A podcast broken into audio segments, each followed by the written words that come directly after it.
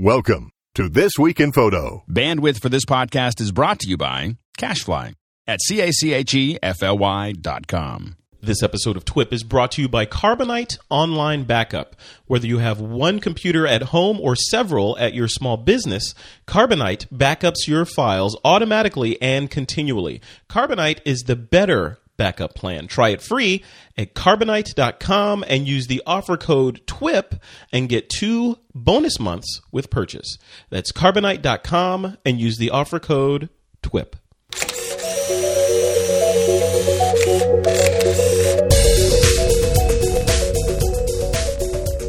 This week on TWIP, the CP Plus trade show in Japan, smartphone stock photos, techniques for choosing your best images, and an interview with David H. Wells. It's Wednesday, January 30th, 2013, and this is TWIP.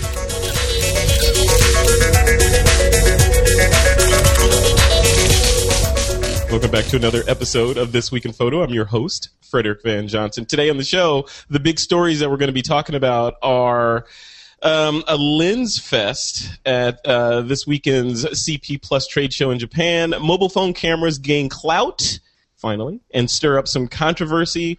How to choose your very best images, and an interview with David H. Wells talking about vision and how to exercise and build yours. Joining me today to talk about these topics, finally on the show, Mr. Alex Lindsay and Valerie Jardin. Hey, guys. Hi, Frederick. All right.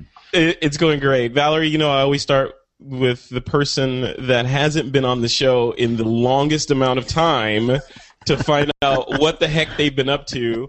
Alex Lindsay, also known as the Darwin of TWIP, creator is now is now on the show and joining us today. Alex, what the heck is going on? Oh, it's craziness, craziness. so we've been we've just been really, as you may have guessed, very busy. Yes, And, busy is uh, good though. You thrive in busy. You, I- you I- thrive. I do, I do. I, I uh, but yeah. So we've been we've been doing just tons and tons of live production. That's mostly what we've been uh, doing a lot of work on. And so uh, the Pixel has you know grown a lot, and uh, and we've had a you know a crazy year. And so now it's starting to almost look like it might calm down a little bit. Uh, Not so much that we're doing less. It's just You that said that two people. years ago, Alex. You said that Well, two years ago. it, we have more people now. So I think I think good, uh, since uh, in the last year we uh, uh, tripled in size. So Oh, wow. um, yeah, in as far as number of people at the at the company. So it's um, so anyway, it's been uh, it's been hectic. Um, but uh, but anyway, so we've been we've been doing that, and so otherwise, You don't. I don't know if it. I don't know if I believe that because you look great. You don't look like you've been, you know, managing three times as many people and and burning the candle. you at know, both it, ends. it turns out that they're all really good at what they do. so, Good. so the more people have not, it, it's definitely not. It's not been adding to the blood pressure. It's been lowering the blood pressure. So, so no, it's, it's been good, and I have time to do things like this every once in a while now when I'm not traveling. So, um, so it's great to be here. there. Thanks, thanks for having me. You're welcome. You're welcome. Thanks for having. Uh, thanks for coming back finally. And this is not going to be the last time. No, it's like you're like the long lost uncle that was traveling around like Ethiopia or something, and you finally came back. You know, it's Uncle Alex. He's back, everybody. I'm that. I'm like that old, the old uncle in Braveheart with the one eye and Yeah. yeah. outlaw That the pipes for an outlaw. Yeah, there we go. Yes, or Golem. All right. All right. And also on the show, Miss Valerie Jardin, who's also back from traveling again, probably to some black and white city, right, Valerie? Well, actually, it was mostly family, um, visiting family for just one week in France. I just got back um, two days ago, Oh. and I was gone for exactly seven days, which was kind of crazy. Got into Paris on a in a snowstorm, which is very unusual there, Oh. and I left. It was already in the you know, close to 60 degrees a week later. So it was really nice. Um, and I also worked a little bit um, at tweaking some last minute details for my upcoming new photo workshop, which is which will be in Normandy, which is on the coast, north coast of France, which is where I'm from. So I did a little bit of work, but mostly visiting family. And uh, been pretty busy because workshop season starts in one month for me with San Diego in March, and then um, and then pretty much nonstop through October Wow. with Paris and Normandy and Minneapolis, and then Paris and Normandy again, and Wait, how does Um, Minneapolis fit in there? Right. Because I'm here. It's because home.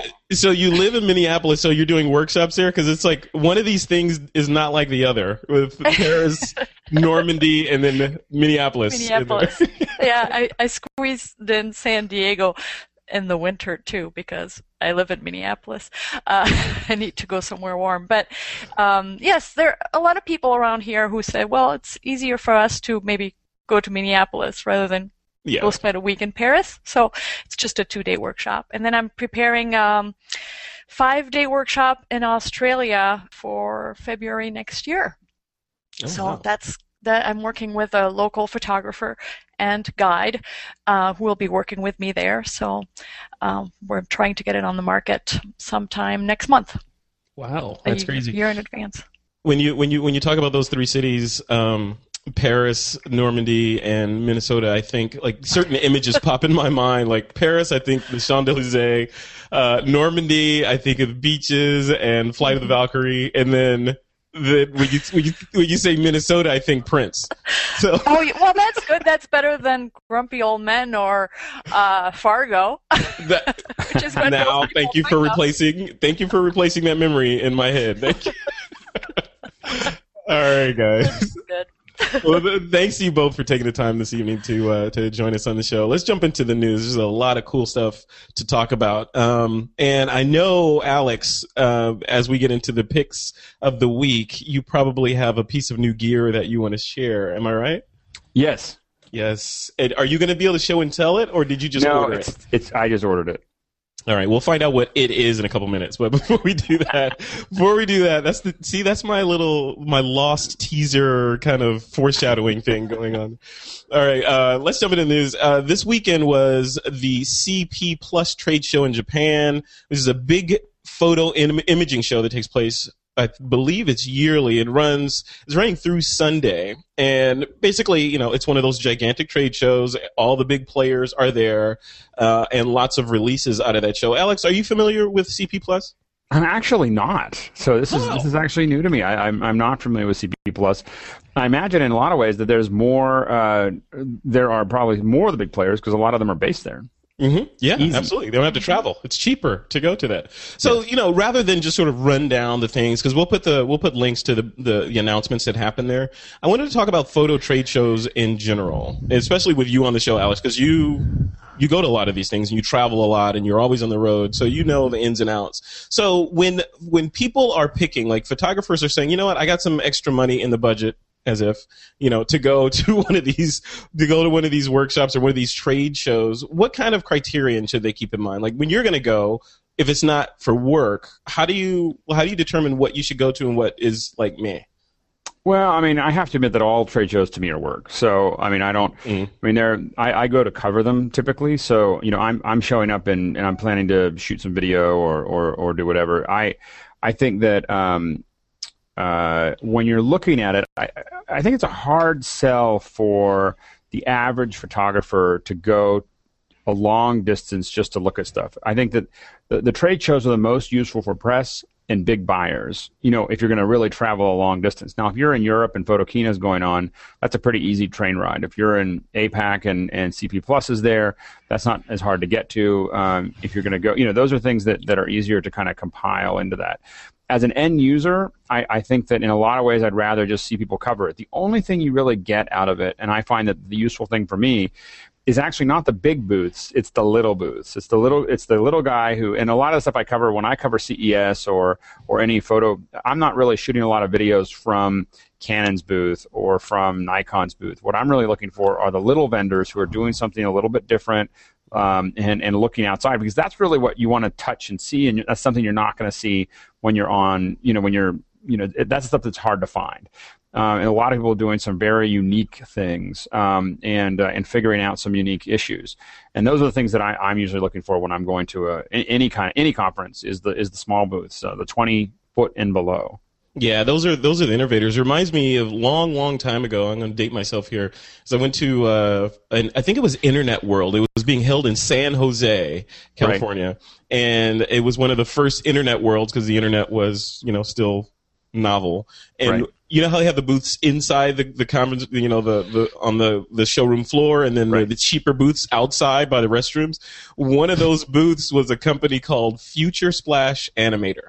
You remember those? Remember those guys, Alex? Yeah. Yeah. So they they created a little piece of software called Flash, which then which then went on to be you know the biggest thing at the show and take over the show. Then take then Adobe bought it, and the rest is history. And Right. now Well, and, and those are like I, I was at, at CES and you walk by this little booth. It wasn't tiny, but it was like 20 by 20 booth uh, in the South Hall, and it was uh, it, it was um, uh, Geonaute. So Geonaute is this. Uh, it's a company who makes um, they make cameras. It's a it's three cameras that are all stitched, so it can stitch video together um, and save it to the to its internal um, memory. So you get a 360 degree view of a video. So you can you can walk through a location, grab all this video, and then on your iPad, when you look at it on the web, you can pick it up like this, and when you turn your iPad, you see Oh, that's it crazy. turns, and it's video.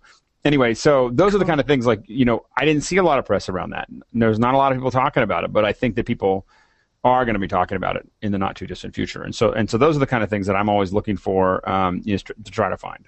Now, Valerie, when you're you're out, so you're I put you on the, the consumer side.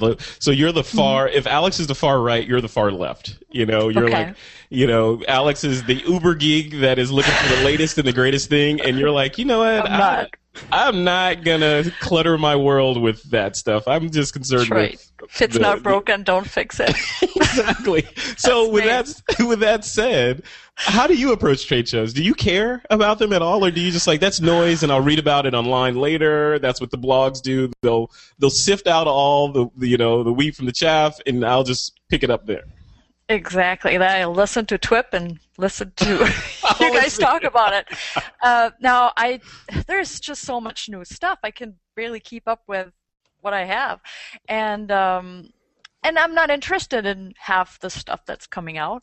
Mhm. Right now, I'm I'm really interested in the Micro Four Thirds, for example. So I'm going to keep an eye on that. But um, like Nikon, I'm I'm a Canon shooter, so I really don't care what they what they do.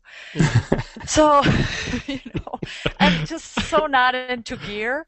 Yeah. Um, it's And I love that about you. Valerie, because you're you're like you're the antithesis of a lot of the people that listen to TWIP and a lot of people that come on TWIP because it's always like, I got this, I got that. No offense, Alex, but we I got this, I got, I got all this cool new stuff. And Valerie, you come on, you're like you're like the the breath of fair, fresh air because you're like, I don't care about any of that stuff.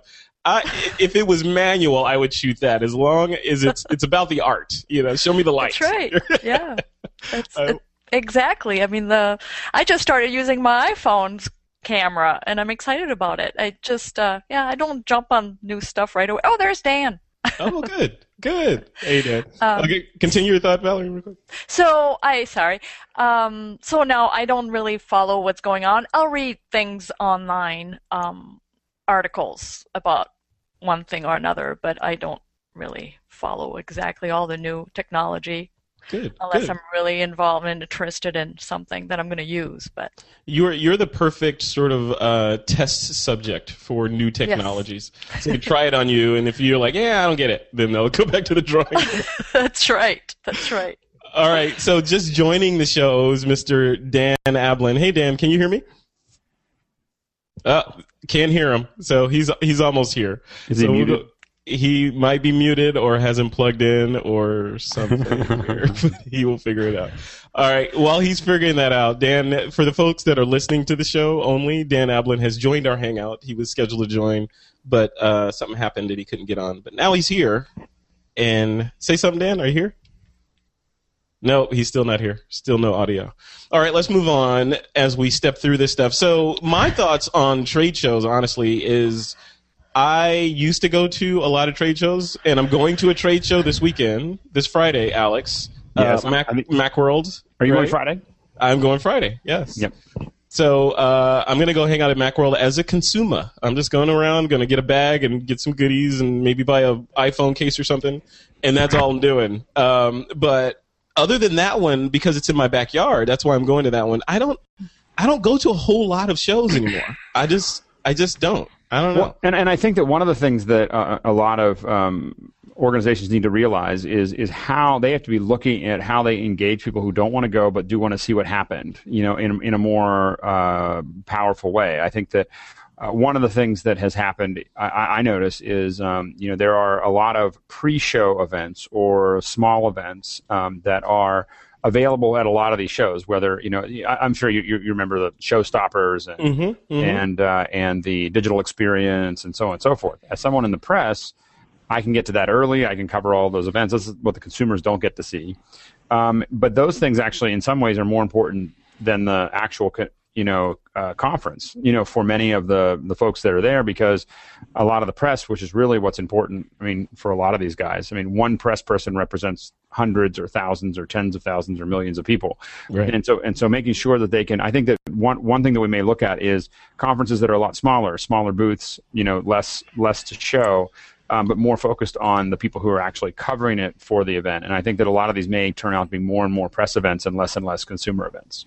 Right, right. Yeah, yeah. It's it's interesting, you know, just especially uh, you know, I, I wonder how the economy has hit these these events because a lot of them it would seem obvious that okay, it costs a lot to travel, hotel, time away from work, all this stuff, so why would you go to these? And now but all the things I'm hearing like from WPPI and PMA that record levels of attendance and I don't know if that's well, PMA is now PMA is now kind of next to CES, right? Yeah, yeah, exactly. Yeah, but I don't know. Is it is the lack of a dip in attendance because the uprise in the well, popularity of the think, hobby of photography? Well, I think PMA was very smart in what they did. They, they were that was combined. So the the same badge that got you into CES got you into, or at least I guess my badge anyway, got me into both CES and PMA.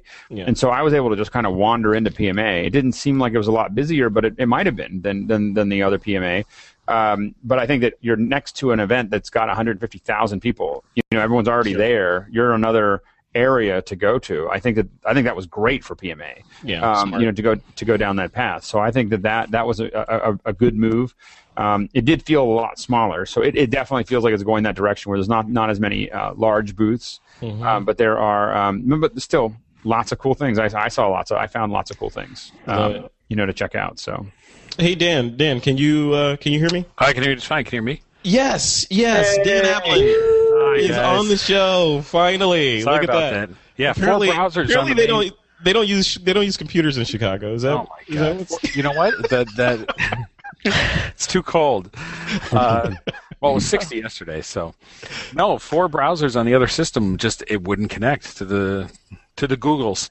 Wow. So, well, some on my Googles laptop. The Googles realized that Alex was on the show and said, "Okay, we're going to Yeah. let Dan in." So, So we we let you. that. Yeah. Yeah, so welcome, welcome. So Thank what you. we were doing is uh, we were just talking about trade shows, and specifically, there's Yeah. a CP Plus trade show that's happening, I believe, right now in Japan. But we weren't going to run down what's happening at that show. Rather, we were talking about just the idea of trade shows and do they still make sense? Now, do you do you go to trade shows?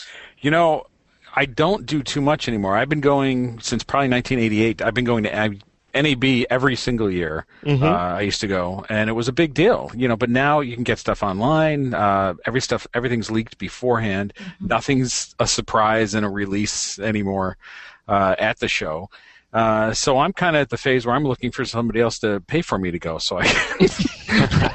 Uh, So what, 'cause it is, what I- about what about the like the camaraderie and the you know the sort of No. meeting your old friends like hey how's the Yeah. studio going you know Yeah, the last one I went to was uh, SIGGRAPH, um, maybe two years ago. We we actually have a group picture online of all of us that started back in the very early days, and uh, and that was fun. But you know, is that worth a couple of grand? You know, between the flight and the hotel and the expenses, you know, and that's kind of what it comes down to these days.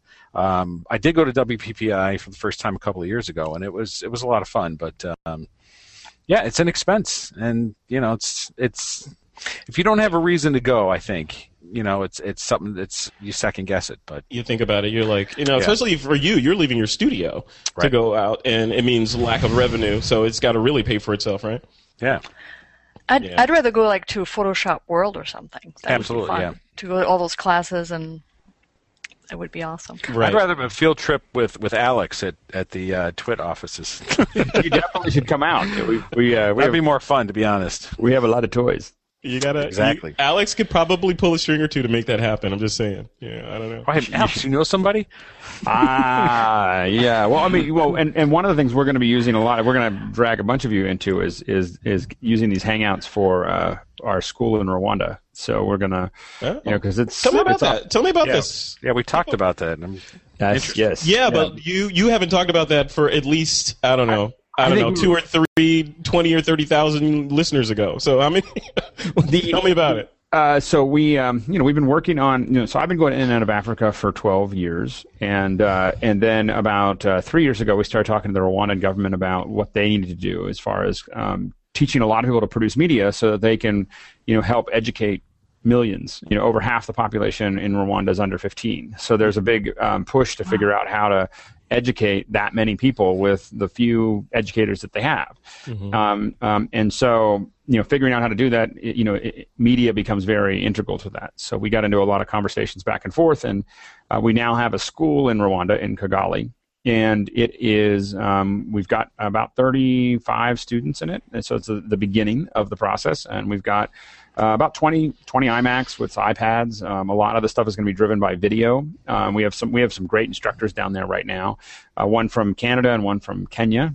And uh, but one of the things that we're going to be focusing on very heavily is uh, you know telepresence. So you know Hangouts um, mixed with uh, a variety of other tools to tie the students back into the classes and training that we're doing in Petaluma, California. So we're you know we uh, part of building the school uh, is putting in a you know a five to ten megabit up and down pipe into the uh, into in, into the school, which took a lot of doing in Africa um, to get done. Not as hard in Rwanda because they have fiber through the entire country. It's the it's why they're growing so fast. And so they Wow. uh, it's the it- you know a lot of people don't you know think of Rwanda from the 90s, but uh, the Rwanda of today is um, the ninth fastest growing country in the world. Um, with fiber running through the entire country, and you know it's just an incredible. Um, you know, it's, it's exciting when you're there. I, I get to go down uh, fairly. I'm starting to get down, get get to go down a lot more often, and it's um, and we've got guys there, and it's just it, you know, it just it's it's like one of those cities where there's cranes everywhere, and they're building, and Yeah. and so it's a, it's an exciting place to be. So you know, we're we're very excited about it, and uh, the students are learning everything from photography to video to 3D to you know lots of other things, and so it's um, it's pretty exciting. Now, if, if people want to learn more about that and see, do you have like a, a site or something that's set up to track your progress there? We're going to soon. Uh, you know, I, I have been. One of the things I have to say is that I've been really uh, careful uh, to not promote what we do in Africa too heavily, other than mentioning it on shows and talking about it. Uh, a lot of people um, uh, talk a lot about what they're doing in Africa. I mean, we, we see this a lot, and they're not actually doing anything. You know, you know. So they're, they're they're talking about it. They're raising money. You know, that you know they're not. You know, it's a nonprofit, and there's a lot of chatter about what what they're going to do. And so we've been really careful of not wanting to do too much online and talk about it. I mean, there's definitely places if you do a search for. Uh, for what we're doing there, the, it's the African Digital Media Academy or Africa Digital Media Academy, um, uh, ADMA. Uh, we you'll see you'll definitely find some stuff. Uh, we are going to uh, later in the spring uh, put up a, a blog and, and, and start showing a lot of the pieces. But we really wanted to make sure that it was it was really fully formed and really creating the service that we had promised before we started you know trying to leverage a lot of it Got and talk about it. Very cool. Very cool. It's amazing. I just I, I need to find out how you've managed to bend space and time to uh, get all this stuff done. Apparently, there's some sort of a wormhole or something in Petaluma. it's uh, it's being surrounded by an incredibly uh, able staff. You know, so the producers, the the tech people, the the people. I- I mean, at every level, we just have a great crew, and that's that's the only reason I get to do what I do. Very good. Great. All right, guys, let's let's jump on to the next story, and it's about mobile phone cameras gaining clout and stirring up controversy. There's a stock agency called Alam Alamy. I've never heard of this company. I feel bad. Hi, Dan, have you heard Well, of this they're company? big. Yeah. I, I, I feel bad because I, I haven't. I'm clearly ignorant. But anyway, this company is starting to accept mobile photography into its stock offering. So, uh, Yeah. Dan, I'm going to start off with you. So, uh, yeah, I already know the answer to this in my head and what I think, and I'll share it at the end after I get you guys' opinion.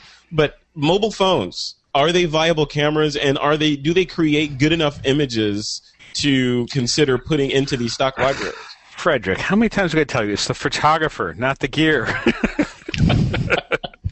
yeah, yeah. No, you know, I used to say that, but and I still believe that's true. But you know, in really the good important. hands, The gear's in- important. in That capable hands, good gear can do some crazy stuff. Yeah. You can get usable stuff with really crappy gear, of course. Yeah. You could do some really awesome art with crappy gear, of course. But if you give a photographer with superpowers, like you know the Starship Enterprise, he's going to go to different galaxies rather than Well, just orbit the planet. Yeah. you know, a little shout out to uh, to Valerie there. With I've seen a lot of your your stuff um, with mobile phones that you've been posting lately. Oh, I just yeah, I just yeah, started. and it's I it's love it. really really nice. And so, is it a viable? Yeah, it dep- I think it is. It just really depends on what you're going to use it for. Of course, Mhm. print and ads and stuff. No, um, as a you know, some images I'm doing now for an After Effects project. Yeah, that'd be great if it's the right shot when I have all this stuff kind of flying by Mm-hmm. work out just perfectly. Um, so I, I think it absolutely is. You know, ads and professional stuff. No, not yet, but you know, it's getting there. So, are we going to see a day when when uh like a senior portrait client shows up in your studio and all you have is your iPhone right there? Um, that might have happened recently. Yeah, if my, the way my D three is working, but it could. You know, I mean, traditional glass, the way the glass is, and you know, can you replace my eighty five 1.4 lens? Yeah. But uh, who knows what kind of technology is going to come out in the future and what digitally they can do with that image from a small lens. You know. Yeah. Yeah, I don't know, Valerie. Valerie, what do you, uh, weigh in on this? What do you think?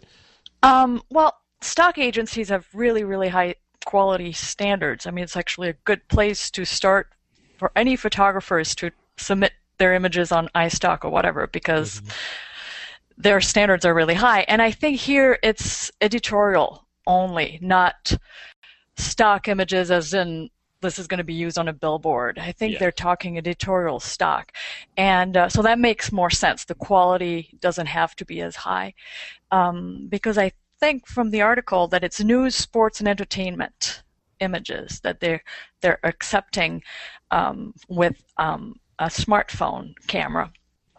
And um, yeah, I agree. I mean, I- I'd rather someone with talent will, and someone creative and with talent will do better work with an iPhone than you know someone with a 5D Mark III who doesn't know what they're doing Yeah. any Yeah. day. So I really don't think the camera.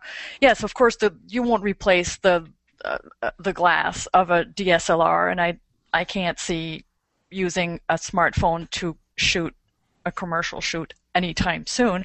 But um, but I do think the I I've, I just started doing using my iPhone camera last week when I was in France walking on the beach and I didn't feel like carrying my uh, 5D Mark II with Mhm. heavy lenses and I loved it. If the light is good, Yeah. the And quality where, is where were really you posting good. to? Were you posting on Instagram? Um, um, no, I'm not on Instagram. Remember? I know that was a trick question. No, I just actually I just found an app that I'm gonna uh, that's gonna be my pick of the week uh, for black and white, and I Oh. started playing with that. I put a couple pictures on on Google Plus and on Facebook just a couple days ago, and I was shooting at the airport in Paris and having so much fun. And it's really inconspicuous too when you do street photography. Um, that's why I'm really thinking going smaller camera for street photography because you know nobody really notices you versus when you have a that's DSLR. why we've been raving about those micro four thirds cameras for That's the. right. I'm getting know. one this year. Yeah, So am I. Alex, do you have a? You, do you shoot with a micro four thirds or a, a less than a DSLR, but more than a? Not cell phone really. I mean, I, I I primarily shoot with either the fi- right now currently the 5D Mark II or the or a um, uh, or my or my iPhone, and um, and I think that. Uh, most of the time, I have to say the vast majority of photos I probably take are with my iPhone. Um, I, I, I do find myself, you know, a lot of what I do, I'm running around and it's hard. It is luscious when, when I pull out a, a full SLR.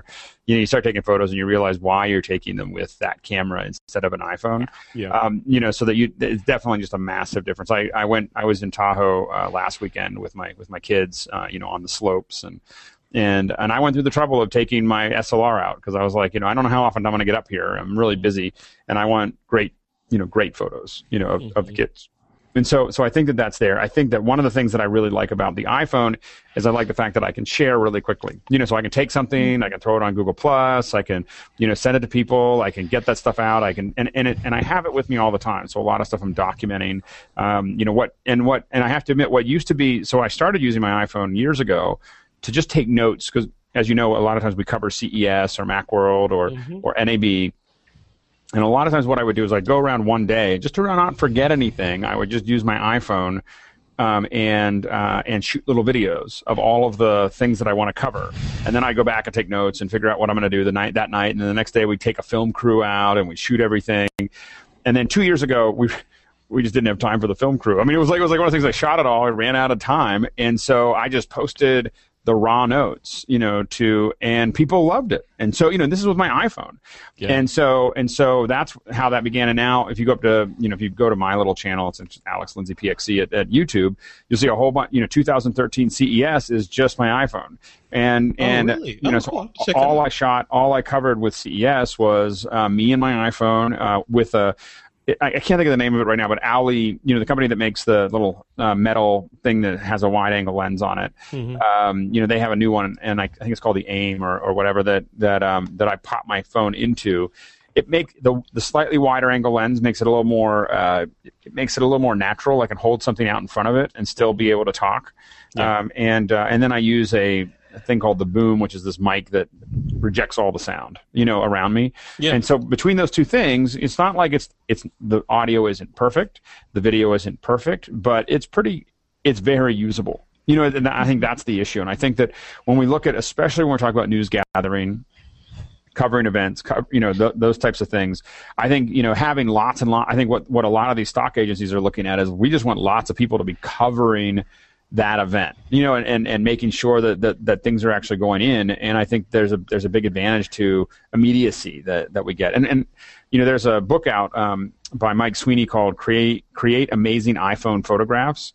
And I have to say that every, every time I think that, oh, I don't know if this is really going to work, uh, you know, he's got an iBook and a, I guess a PDF as well on Lulu, and um, and it is. Uh, when I look at the photos he has in the book, I'm like, holy smokes! You know, you know, you know, you really can. Now, some of those are attaching big lenses to everything. Yeah, of course. Yeah, you look like a yeah, like a big Frankenstein uh, Yeah. gear around your iPhone, but still, yeah, yeah. and I mean, it's all just capturing light, right? Putting light on the Yeah. sensor and bringing it in. Yeah. Well, and and, I, and, I, and I'm fascinated by seeing the, this progression of Android uh, Android cameras. I, I think that that's an interesting um, progression that I think we're going to see a lot more of uh, over time. I, I I think we're going to see a lot more Android growth. I think Apple's really missing the boat, or somebody's missing the boat by, mm-hmm. and we've talked about that for years on this Yeah. show.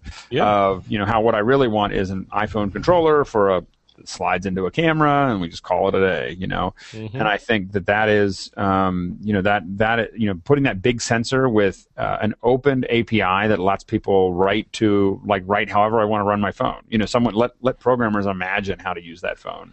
Yeah. You know, rather than trying to figure it out. I think there's a huge market there. I think that the the, the current versions that have come out are. Um, a good start, but that should uh, be kind. Yeah. yeah, yeah. But um, but I think that, that that that is probably the most interesting thing to me is the mixture of the SLR, the the removable, you know, and the and the phone. Uh, I'm hoping we see a lot more of that. Yeah, yeah, I, I'm I'm with you. I would love to see some sort of merging of worlds with that. It just seems like the the phone platform is ripe to be actually a plat or not the phone, but the camera platform is right to actually be a platform. You know, where you can develop apps apps for and deliver things to it. Yeah, and, and you, there. You know, Frederick, I was going to say too, because when I when I go just like on a family trip, I've got a little Nike, uh, I got a Nikon S9300 and a uh, little Leica D-Lux 3, Mm-hmm. and you know what's cool about it, like the Nikon, aside from just being a little pocket camera you could take to you know Disney World or whatever, it's they've got cool little features like slow mo on the movies. You know, mm-hmm. so your kid's jumping in the pool and you're doing those fun slow mo things. And it's those that aren't available on the big cameras that, okay, you're carrying this big thing, you can create an amazing image, but at the same time, the other one's portable, a little more fun. So if there could be a nice blend mm-hmm. between both of those, you know, that'd be something I'd be into for sure. maybe you should start that company. I think you and I Alex so should get companies. together. All it takes is money. And I'll just try the stuff. Like, Yeah, someone, someone. So the, the last person who decided he was going to do that is is uh, created a little company called Red. You know, that was that was kind of a.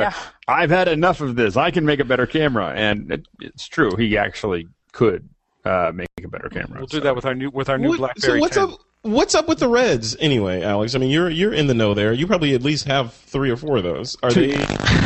I'm sorry, two, one or two of those. Yeah. we have we have we we didn't go big. We uh, we we try to rent when we get over a certain price range because we don't use them often enough. But uh, we really felt like we needed a couple in in house. We have two Scarlets, and um, and we've gotten a variety of different pieces. And one of them actually is the the the you know the the, the kind of the SLR handle, and and Yeah, they have yeah. you know they take Canon mounts because we got a lot of Canon lenses, and so uh, and uh, and they're pretty impressive. You know, I mean, they're they're a very impressive camera. It is an interesting mix of the two, you know, of the two worlds um, of being able to take still still uh, images and uh, do video. Obviously, we're still using them mostly for video, Right. uh, and so I think that you you definitely want something that uh, you want if if you're someone who's getting a red. Um, you're going to be looking for it, but the thing you have to be careful with the red is that accessorizing it is usually you know turned out for us to be more expensive than the actual body, you know. So which is always the case. It's like lenses. The razor and the blades model, right? Yeah, but I mean, it's like you know, it's like, oh right, I got to get a memory slot, and I got to get this, and I got to get that, and before we knew it, we had spent a lot of money. And so, so anyway, so it was, uh, but they're great. They really are great cameras, and um, you know, I. I I think that that uh, you know they are very programmable. I, they're not as uh, user friendly. I think oftentimes as some of the other cameras in the same, you know, where a lot of the stuff is on the outside. And you can kind of, but because a lot of those switches and everything else aren't on the outside, they can be changed. You know, a firmware upgrade changes everything. That gets into like the difference between an iPhone and an, and the old phones that we used to use. You know, the, with smartphones without any buttons, there's a lot of you know updates and changes that can happen without changing the form factor. So um, anyway, so they're they're fun. We we've we've ended up getting a lot of cameras, and so you know we've we've definitely gotten disconnected from thinking any one camera is the solution. So we you know we. We, yeah, you uh, know, it's the the right camera for the job, right? absolutely, and and oftentimes my iPhone is the right camera for the job. So that's you it. know, and You know what? I'm, mine is more and more. I'm trying to think of the housing that I have for my iPhone. I gotta, I had to get it. I, I made it my pick of the week one week, and I can't remember what it is. It's in my bag. I use mine s- to remember parking spaces. But yeah, right, exactly. but you slide. It's a housing that you can slide your iPhone into, and I'll put a link to it in the show notes. But it it it um, uh, has mic inputs on it, so that you can plug in mics into it. It's got built-in articulated mics on the top of it, so you can point one at the Uh, subject and one at you, or both at the subject for stereo. how or, is that? How has the audio worked for that? Has that worked well for you? It works pretty dang good. Yeah. Okay, yeah. I think the, maybe it was the earlier versions. There, I had an earlier version of that, um, Mm-hmm. and uh, I had, we, we had a lot of problems with it. Uh, the mic's kind of freaking out. So Yeah, no, it worked pretty. It works pretty good so far. I mean, you probably just jinxed it, but you know, it, I appreciate that. one of the ones that I like is this. This is made by Rockform, and uh, and this one um, you put your you put your iPhone into it, Yeah. and it's got this quick release on the end here, and I don't know if I have the other end, the other end of that is in my car, but you can. You, there's a little quick release that you can then pop onto a tripod, or I have it on on the end of a you know K uh, K-Tek makes this stick that you can extend out like a like Oh, a boom nice. hole. Yeah, And so if you yeah. want to do sel- like the ultimate selfie, you know, you can get it out there with you and your friends and, and, and have it like way out there, and it's And really funny because your arm like this. well, the funny thing is you don't have to. What what you can do is because you've got this pole that, that you can hold out, you don't actually see it. You can hold it down. You can hold it down by your waist and have your phone way out way out away from you. yeah. And if you use actually either your Bluetooth headset or, or if you use the wa- the cable on your on your iPhone headset, you can actually use the volume controls to you know um, to take the picture. So you Oh, can sit there cool. and, and push it out there and, and, and take pictures without you know and you as again it's the ultimate uh, um, The, the ultimate in uh, yeah narcissistic photography. Exactly, exactly. From Which Alex of course is, Lindsay. is very important to me, as, as as you may have guessed. Yes, yes.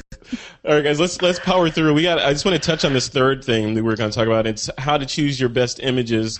We had uh, one of our listeners, David Brewster from uh, Melbourne, uh, Melbourne, Australia. He wrote in and said. How do you go about selecting your very best photos? He says he's not talking about good or even very good shots, but the few photos that you feel define you as a photographer, photos that would end up on the coffee table book of your career. Valerie, you you are the consummate workshop photographer. You're traveling all the time. How do you go through your image and say, "Yeah, that one. That's it." Well, I think you have to distance yourself a little bit um, before you can weed through your images. You can't just write Distance yourself how? Like go walk oh, well, around the block and come back? you know, no, no, no, like in time. Yeah, just just go through them. You know, use the star system, whatever you use on in Lightroom, and then start weeding through. I I do weed through my images pretty quickly. I don't keep everything. I and I don't shoot a whole lot, but um, compared to a lot of people. But um, and then um, and then give it some time. Just set it aside for a Mm. while Let it marinate. and uh, and then go back and see okay is this still what I think deserves five stars or not and so give it uh, give it some time. So take your time. And I, I've heard that from a lot of photographers that they they will shoot like I think it's Trey Ratcliff was saying that he he he tries to post one image or he does post one image a day, but those images he may have shot last year or the year before. They're just in a stuff I have to process pile, right? So I don't know. Yeah, there, there may be something to it because you come back with it, come back to it with different eyes. And your eye, yeah, your eye definitely grows. You know, I mean, it, it changes. You know, and, and that happens with any artwork. I know when I first went to Zimbabwe, you know, I looked at every piece of stone artwork that was created as the, a masterpiece. And you know, after a couple of years of going there, you know, you really looked at most of it as like, uh, you know, it's okay. You know, it's and uh, in the same way, I look at a lot of my photography that way. You know, you know mm-hmm. right right when I first started taking it, it was like, oh, this is amazing. And then I, you look back on it a couple of years later, and you're like, okay, well, I learned how to light, and I learned how to mm-hmm. frame, and you know, and and so there's a lot of those, and and there's still great photos back there. And I think that uh, one thing that I definitely try to do is is definitely use a star system to, um, in, in my case, aperture to to to find you know to make at least remember which ones they are. Now, Uh, are you are you binary with that? Because I know that you know you have the the five level of stars, right? And for me, I can't do that in, in Lightroom. I just use flagged and reject it. That's well, it. so I, for me, I do have, I do, I I do do a couple things. You know, if it, the big thing with me is if I don't put a star on it, it's most likely a mistake. Like that's how I look at it. Like I'm never going back to that. I am never going to see that again. Um, and so, uh, so if I don't put it, if I go through it and I don't put a star on it, that means that there's no chance that I ever want to see that. It's done. Um, usually two is like, well, it's kind of weird. There's something weird about it that I like. You know, it's not it's not technically good, but it's the, I don't know if I want to let go of that. I don't really do any ones, and there's too many too many options there. Yeah. Um, three is something I might I might use someday, but it's not you know something that I'm gonna show everybody. Four, four and five are the two that are like I am gonna probably have to send those all to my wife. You know, uh, when I'm like up the kids or whatever, you know, it's like the, Yeah. the fours and fives are what she gets to see. I'm not going to send her all the other ones, and then the fives are the ones that I consider like that. Those are the ones. You know, those are the ones that are you know that are going to be in there. That's a lot of stuff to remember for me. when, I'm, very- when I'm going through, Right, I'm just like, good, bad, bad, good, good, good, bad, bad. Right, right. That's it. I have a You're like, of- well, you like, got too many part of it is- shades of gray there, Alex. but part of it is, is that is that is that I make books. So I make you know I make little books and uh, of of trips and stuff like that. And so three, fours, and fives are all ones that are like different ranges of good, and they all tell that story. The 3s aren't very technically good. They're like they're not pretty, but they do tell us the story of when we were on St. Martin and we were at this place. And I don't really like the photo completely, but it's still useful. Um, and so, so, and to, to build the book, you need enough photos. And so threes are kind of the filler, and then the fours and the fives are the ones that Got you remember. Got it. Yeah. Yeah. See, I guess I'm I'm a binary guy. See, I, I people in my life tell me I need to introduce more shades of gray into the way I do things because my whole life is good rejected. Dan, Dan, what, Dan, what about you? How do you like when you're when you're like answer this guy's question? Like, wh- how do you Okay. know what's good, what's bad, what's like? Well, I would say first, where's it going? You know, if it's going to your website, you know, I think a good way to do it is say let, people only have a short attention span. You know, I heard somebody say like like a squirrel on Ritalin. You know, you got you got to say what what is the wow. Yeah, what is like if you could only choose ten images to show, what would they be? And Right. that's going to help you really force your eye. But then if you're going for competition, it's a whole other thing too. Um, what you're going to sell to the high school senior's mom is completely different than what you're going to put in competition. And I got into competition a couple of years ago, and frankly, I think the whole thing's rigged. But um, I, I think you whole have to- show right it's there. a whole other show right there. Yeah. And I think you have to kind of go with your gut. I remember in college and in photography classes, you know, you know, we always talk about what's aesthetically pleasing. So the images that I've actually gotten published in Rangefinder and won some contests were the ones that I just felt something with that I really liked, which is opposite of what Valerie's saying. You know, you got to separate yourself, which you do, because you can really get attached to your images. I love this one. For me, I'm kind of like the more I look at it, the more I hate it. So, but the ones you just really kind of feel, you know, and those are the ones that that work. And I think if you just stay true to that and, and your own vision, it, it's don't do it for somebody else. Don't say, you know, I think they'll like this. Although I am, I am convinced that with some of these competitions with professional photographers and WPPI, I'm actually going to do a little experiment. Now I'm saying it, everybody's going to know. I'm going to make the craziest, most ridiculous image because I see some of the stuff that wins, and I'm just, I'm kind of baffled. You know, flowers that look like lady body parts, and you know, and they're too dark, and they're not all the things they should be but they get hundreds and 85s and 90s. So Yeah. I'm just going to take a picture of my keyboard and throw dirt on it and just give, it a, give it a unique name and I watch. It'll, it'll get some merits. Throw a dirty diaper in there. Yeah, exactly. Yeah. But no, just just go with what you feel is, you know, what speaks Well, to I you. w- before we move on from this, I want to I want to put a, a question on this out to all three of you guys. So, w- is it possible to use the wisdom of the crowd to help you as a photographer determine what your vision should be? Alex, Depends on your ego. Alex, let, us start with you. So, can people Well- use the crowd to go through and say, okay, you know, tell me the- what I should be shooting? Uh, well, I think that you're not going to. I mean, you're not going to really develop yourself as a true artist that way. I mean, you know, you're not. You know, you you have everybody has their own vision and, and a way that they like to shoot, or you should be finding that. And and the way to find that is usually just taking lots and lots of photos is going to force you to find find that. Of course, you're trying to also solve client issues and and so on and so forth. But finding that eye, finding what what you think is great, I think is important. The, the goal. I mean, what's going to make you a successful photographer is finding something that you think is great that people also like. But if you're constantly chasing after what everyone else tells you, I mean, there's there's definitely some some basic stuff that you know make you know lighting it well, expo- good ex- you know relatively good exposure, relatively good pieces like that. Those are things that are that are important. Um, the uh, uh, what is less, uh, but I think that that's that's the issue. You need to really find uh, your own vision, not ask a lot of people. Now, I think that you definitely should be open to criticism. I think that putting that in a boilerplate, I think that you know people can definitely point things out, but you're you're, you're going to really have to find your own space at some point. Yeah. So it's a no from Alex. What about you, Dan? What do you think? Can you can you use the crowd? Can you use Flickr, you know, and other social or, or Instagram, for example, to help you, You know, develop your vision? Yeah, you absolutely can. You got, you got to use it as inspiration. I mean, it's like American Idol. You know, you, you take that, but you got to make it your own. Um, and and that's really how any of us start anything. You know, After Effects projects, you look at some templates, and go, "Ah, that's a good idea," but you kind of branch off from there. And and music pieces, everybody's inspired. You know, I'm not into music, but they're inspired by other artists, and the same should be for photographers. Yeah, love it, love it. Valerie, what about you? Well, sometimes I know, I'm know it's a no on Instagram, but what about other? others? No, and I think style evolves. I mean, style is is a combination of technical expertise and life experiences, and you experience different things throughout your life, and your style will change. Will. And um, yes, getting people's opinion on Flickr or Facebook.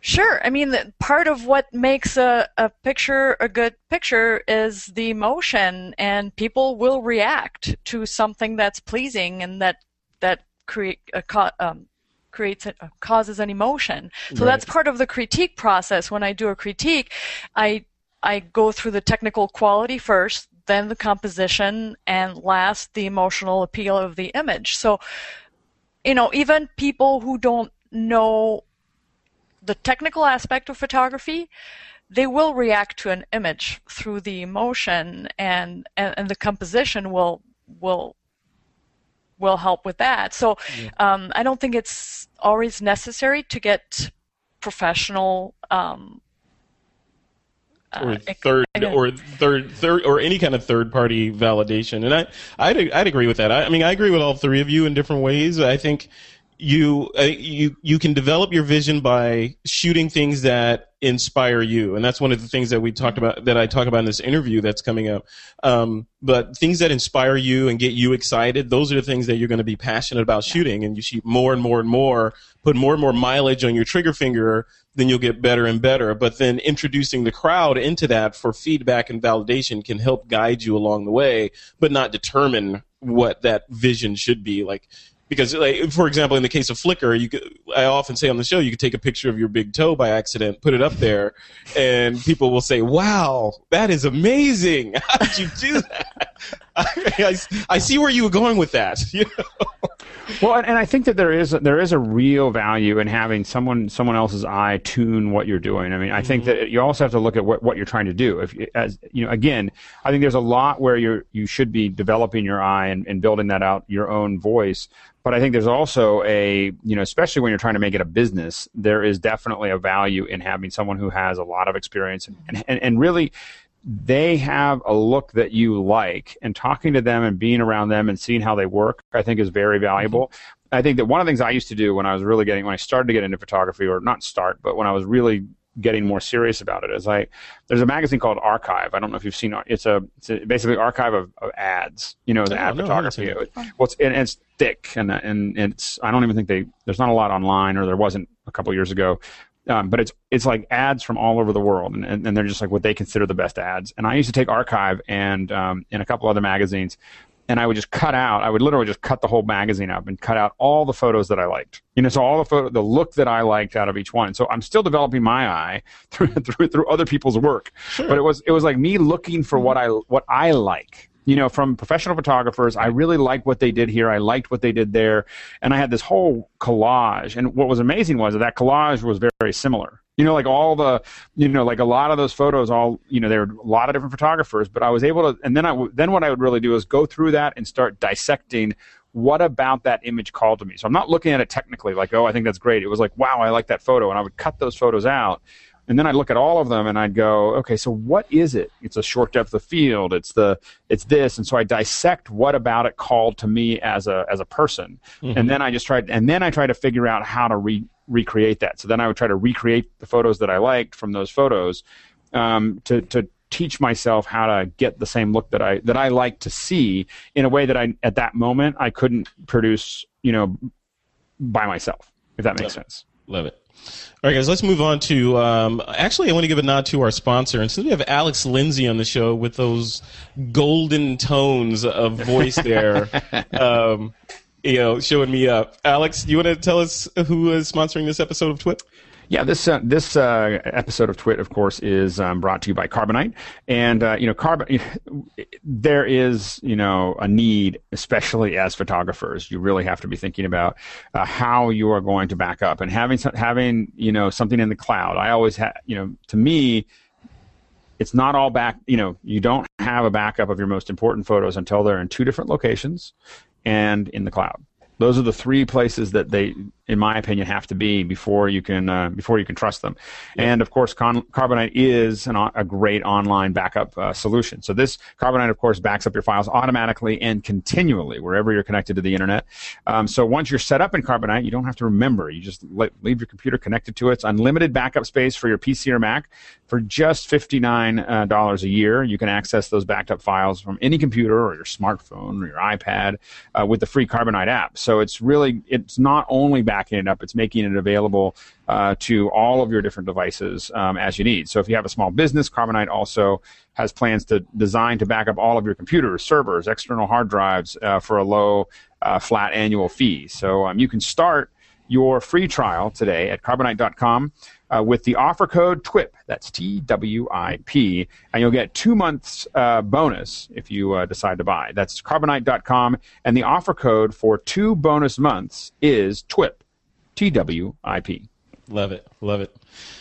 All right, um, let's jump into this interview. So we just did an interview, um, or I just did an interview with photographer David H. Wells this afternoon. In fact, he was uh, he took some time out of his a gig that he was doing in Singapore to uh, go find some bandwidth in a local hotel. He sat down in a Google Plus Hangout with me, and we talked about finding your vision, the how to sort of build a lattice work around photography projects, and of course, light. So let's give that a listen right now.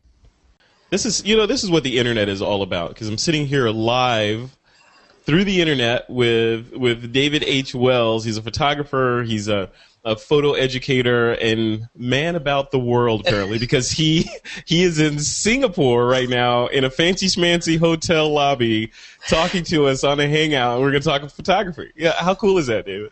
it, it is pretty amazing. 13 time zones difference, but it still feels like you're right next door. It's, Isn't that amazing? I mean, no Yeah. time. I mean, even with remember in the old days when you'd make an international call, there'd be like a 20 second delay between Right.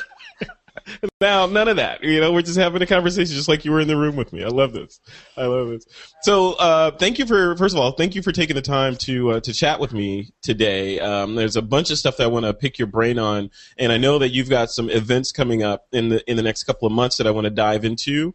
But before we do that, let's just, let's introduce you to the audience. Like, who is David H. Wells and why have you gone into this crazy industry called photography? Uh, I'm a I'm a photographer at the moment. I'm in Singapore, though I'm normally based in Rhode Island. I actually grew up in Southern California, so I know California well. Looking forward to being back there later this year, teaching at Brooks. Um, I got into photography because it was the perfect intersection between the compulsive part of my personality and the creative part of my personality.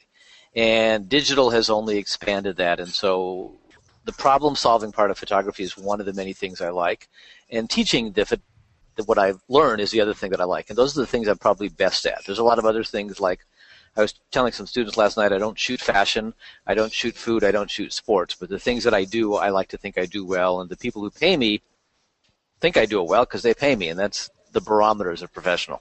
And what are those things that you shoot? I really work on two kinds of things. Um, I love getting up early in the morning, going out somewhere photographing, and having little adventures where I'm exploring what I call light, shadow, night, and twilight, which is the theme of one of the classes I'm doing at Brooks. And then the other thing that I like to do is in-depth photo essays on different topics.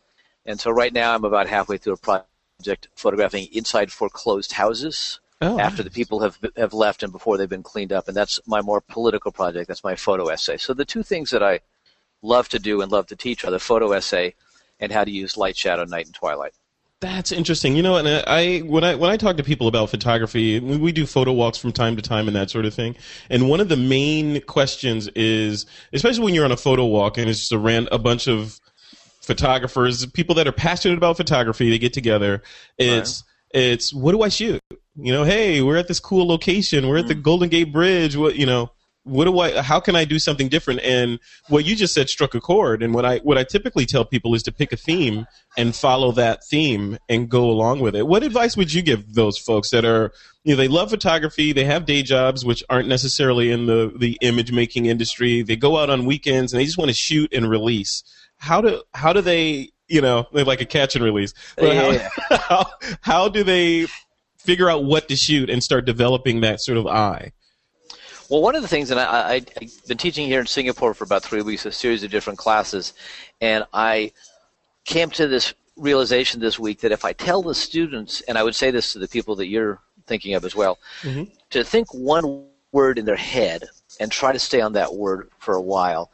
Like uh, a student was doing a project on the changing landscape in Singapore, the urban landscape. So I said, all right, all you want to look for is old and new.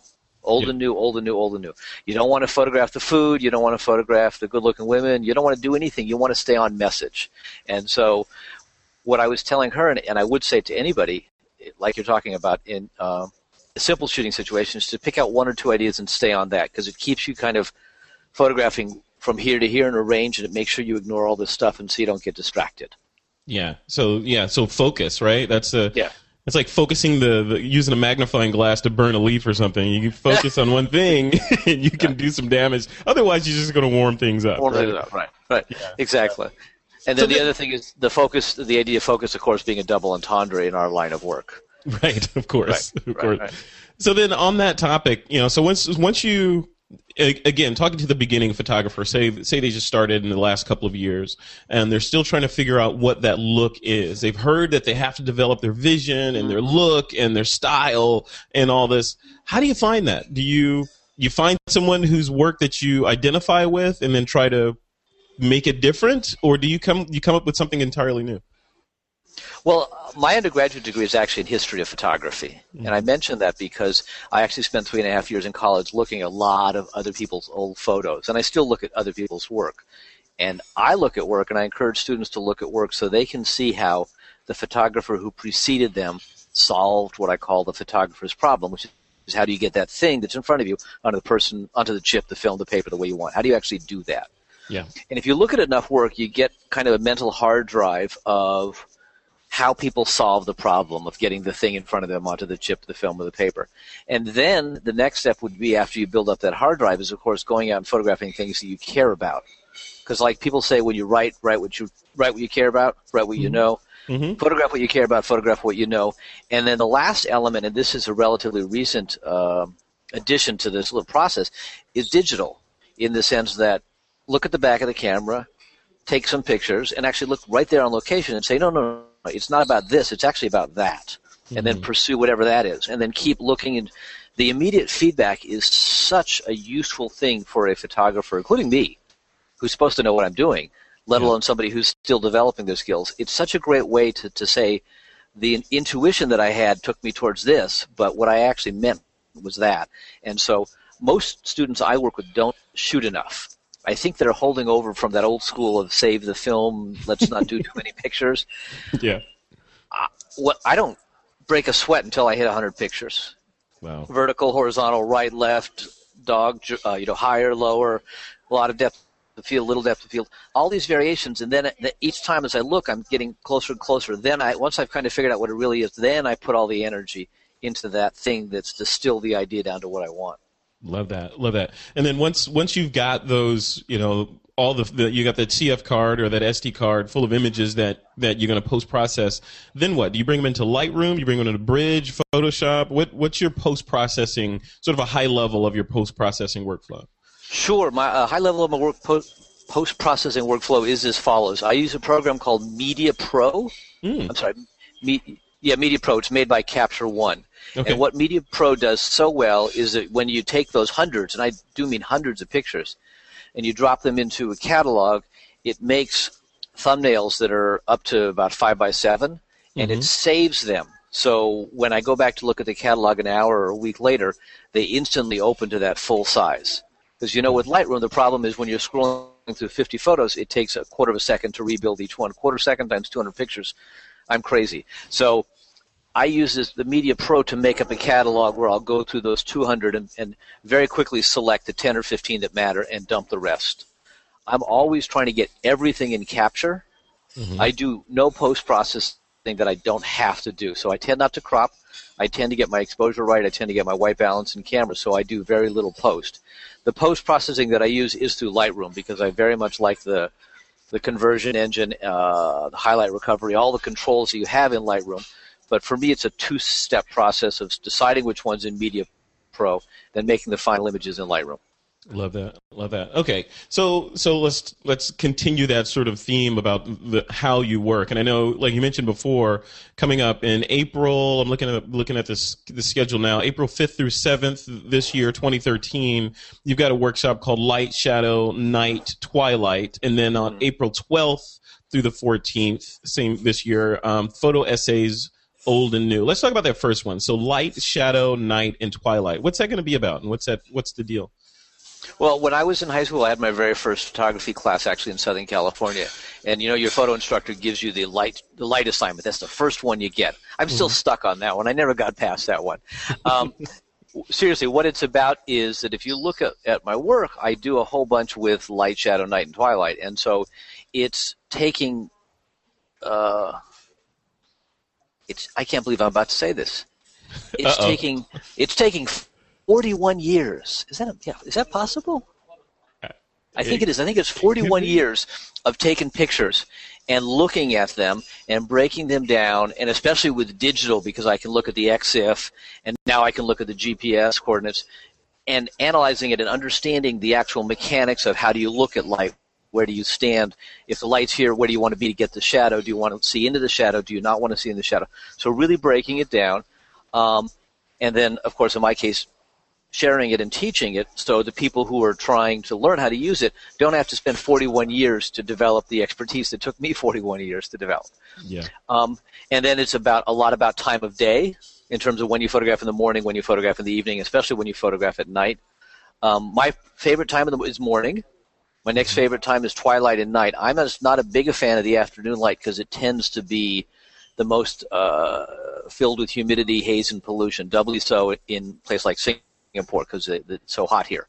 Yeah. Um, but it, it's really about breaking those things down into small pieces that you can understand and then analyze and act upon. And then the second part of the class is, of course, making pictures and critiquing them and actually looking at them and talking about them together. I love that. That's I think that course should be one of the fundamental courses that all photographers should take because because I, yeah, I preach this all the time on this week in photo. It's the understanding the basics let you do all kinds of magic things. You know, understanding light intrinsically. I have this thick book on light. You know, the properties of light. Uh, down to the science of the photon that gets produced in the sun and coming all the way. You know, if you understand light and how it acts from a physics level, you know, Right. and and then you know start applying that to okay, that means shouldn't that mean I should be able to expose something a mile away with the same exposure mm. with the light relative to the subject as something that's across the street, you know. So you start thinking of all this magic kind of things that you can do, and I think people gloss over that for for lusting after the next cool piece of gear or strobe or camera body or all that stuff, you know. So that light, shadow, night, and twilight. I think I may have to, uh, I may have to audit that class. I don't know. It would be good to have you. It, it's a great class, and you know this from your time at Brooks. The light in Santa Barbara really is magical. oh, it is. Yeah, I love it. It makes a real difference because I'm really enjoying my time in Singapore. But for example, it's overcast here, so it takes a different set of thinking to get the quality of light that I want here than in a place like Santa Barbara where you have beautiful, clear light basically the majority of the year. So that's the, one of the other great things about teaching in Santa Barbara. Yeah, I love that. And then photo essays, old and new, which is coming up. Uh, let me look at the date: March or April 12th through 14th, 2013. what is that that? should- so what's that about? That should be, if I did this right, one week after the uh, light, shadow, night, and twilight class. Yeah. Yep. It is. And the reason it's done that way is that in the best of all worlds, to riff on what you just said about how every photographer should take the light, shadow, night, and twilight class, they should then come a week later and take the photo essay class. Okay. Because the the idea behind a photo essay is a is a photo essay is simply a bunch of photos that tell a story, but the idea behind an essay is from a specific person's point of view. It's not just to say here's a bunch of pictures of a dog. It's a bunch of pictures of dogs that I love or dogs that I feel connected to or dogs that I'm afraid of. It's got that point of view and the hardest part about the essay actually is not the photography. The hardest part is actually just finding your point of view. And Yeah. so we spend a good chunk of the class uh, helping students think about the point of view that they have.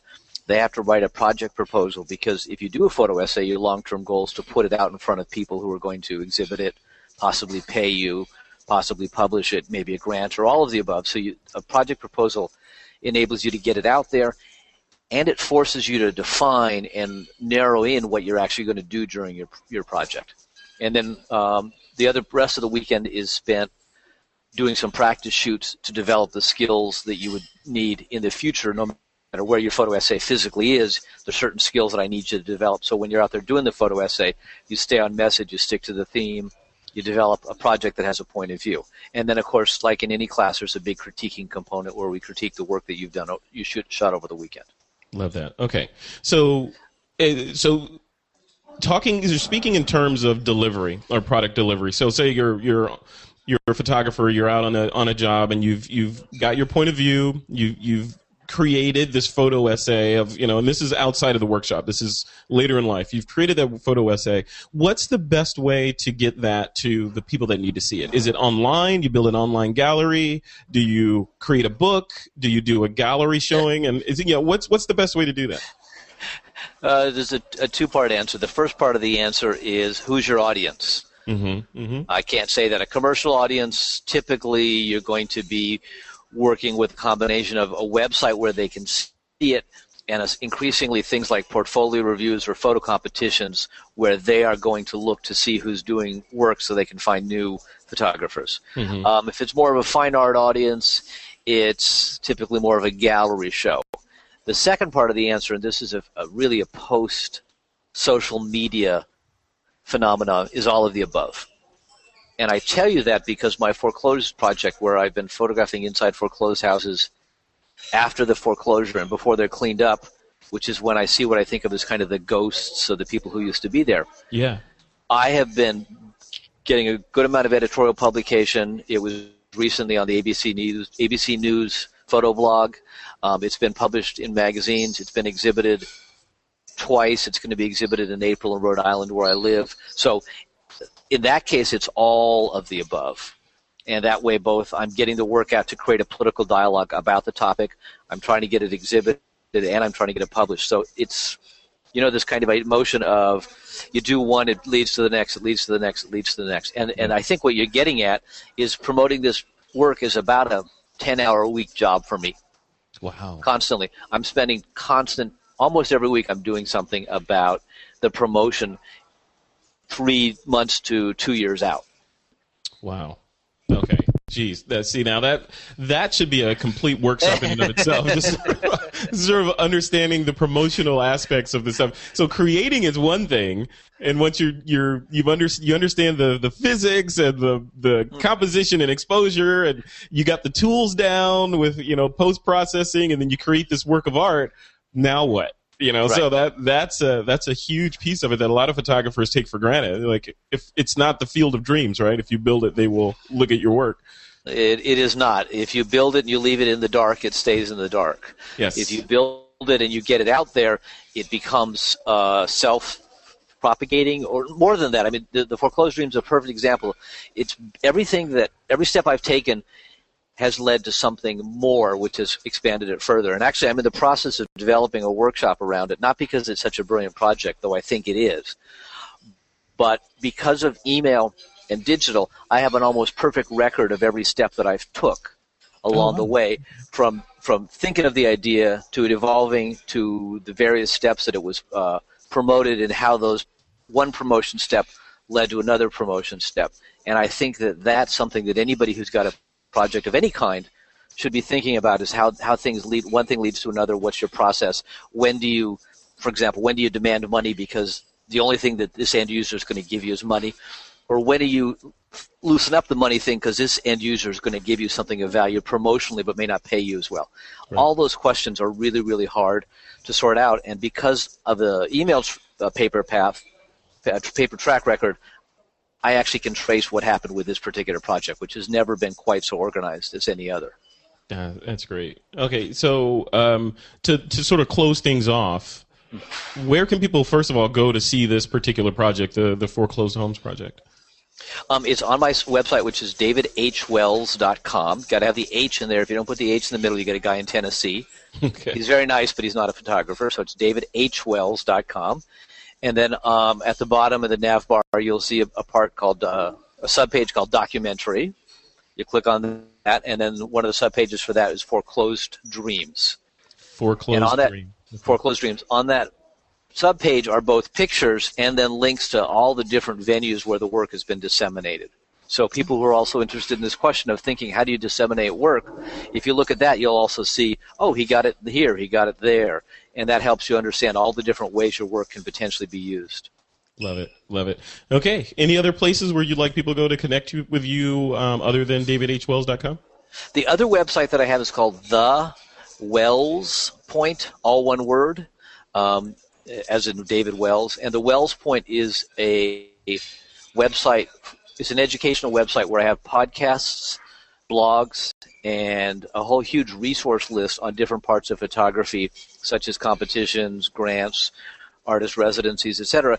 And it's the result of, of about 20 odd years of teaching and finding that students, number one, have some of the same questions. So the resource list is a place where you can get those answers.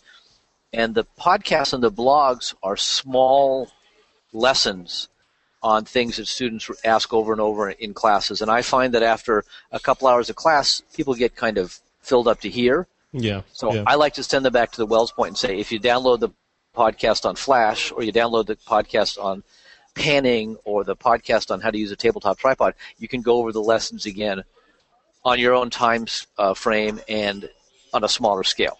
And all the stuff at the Wells Point is free. It's just the lessons that I've encapsulated over the years of teaching and helping students understand how to become better photographers. Great, brilliant. Okay, then um, as far as signing up for the workshops and, and heading over there, where do they go? It's workshops at uh, I think it's workshops at uh, workshops at brooks.edu. Yep. No, actually, yeah, I have it right here. It's uh, workshops.brooks.edu. Let me Yeah. make, let's just And- make sure. Yes. workshops. Uh, make sure we go to the right place. Yes, workshops.brooks.edu will take you right to the website. That'd be great. Yeah. Okay. All right. Well, let's. Uh, yeah, definitely. Um, and you think I'm kidding about coming down there? You know, no, I'm expecting you to be there. I'm expecting you to be there. You know how close it is to where I am. yeah, I can yeah, just yeah, drive down. Yeah, yeah, yeah. I know. I'm expecting you to be there, and uh, that way we actually get to meet. We've met online, but actually that way we get to meet in person. yes, yeah. We can go out and have a have a coffee or something. That would be great. Exactly. All right. All right, David. Well, thank you. Thank you so much for taking the time and finding that cafe or that hotel. You're in a hotel, the hotel lobby, hotel. to do this from. What what time is it there right now?